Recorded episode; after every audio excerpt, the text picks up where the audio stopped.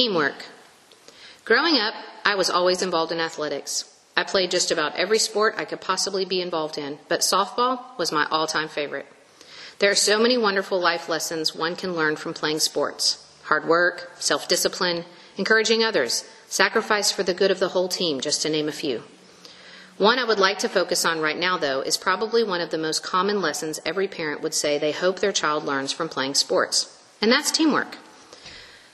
Just the word itself denote, I'm sorry, just the word itself denotes the idea of working together as a group and not being the solo star.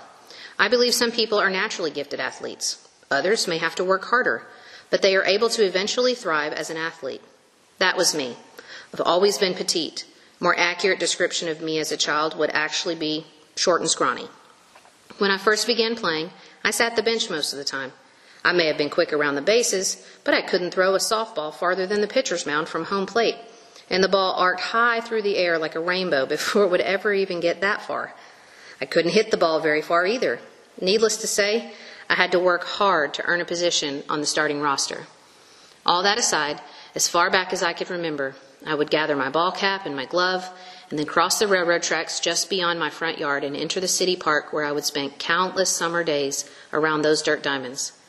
As I got into high school, competition became more serious with playoffs, earning awards and scholarships, even potentially a college education if you had the right amount of talent. Along with that competition came learning more of the game's strategy and more rigid training, but it was all worth it for me. I never went on to play college softball, but the lessons I learned during all those seasons of playing ball have served me well into adulthood and parenting, especially regarding the church. Now, before you think I'm just throwing curveballs here, let me explain it a bit further.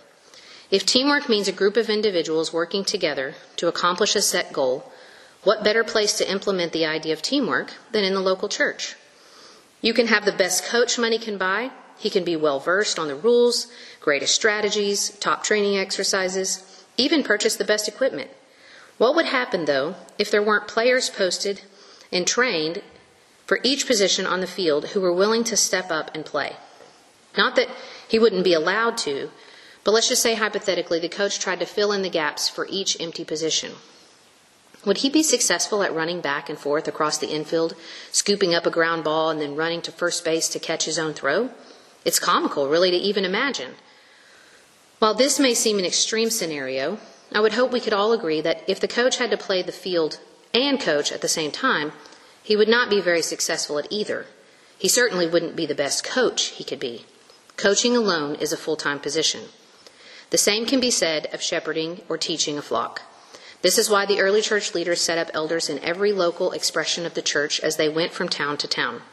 One person certainly shouldn't be expected to do it all alone. It may be more common in a smaller rural church setting, but in my experience, most parishioners show up on a Sunday or a Wednesday only to sit in the pews, sing a few songs, partake of the sermon, and then go home, while the same handful of people are serving everyone else. Whether they lead the songs, teach in Sunday school, or cook and serve the meals in the fellowship hall, if you stop and look, I guarantee you'll see the same familiar faces each time. I get that not everyone is gifted with the ability to sing, but the Bible just says to make a joyful noise, not be pitch perfect. Psalm 95, 1 through 2. I also know that some people seem to be more naturally equipped to teach than others, but we are all called to encourage and build one another up. 1 Thessalonians 5:11. Just as Dwight stated in this chapter, when one comes into Jesus Christ by faith, the Holy Spirit is given to them. The fullness of the Spirit is given to each believer, child and adult. It doesn't matter. The Spirit then appoints to each person a gift, which is to be used primarily for the building up and edification of the local church you attend. Just as each player on a softball field is uniquely equipped with a special set of skills to benefit the team as a whole, each member of the local church should be striving to find a position in their body where they can use their gifts.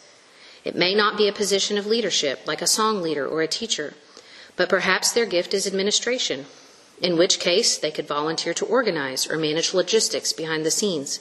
Your spiritual gift may be the last thing on your list that you would choose for yourself, or it could be something you're naturally inclined to do without even realizing it.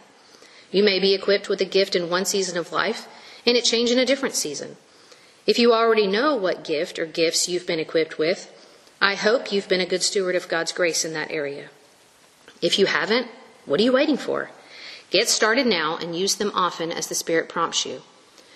I know there are many in the church who feel they don't know what their gift is. If that's you, let me say this. If you earnestly ask the Lord to show you how He has equipped you to contribute, I guarantee He will show you.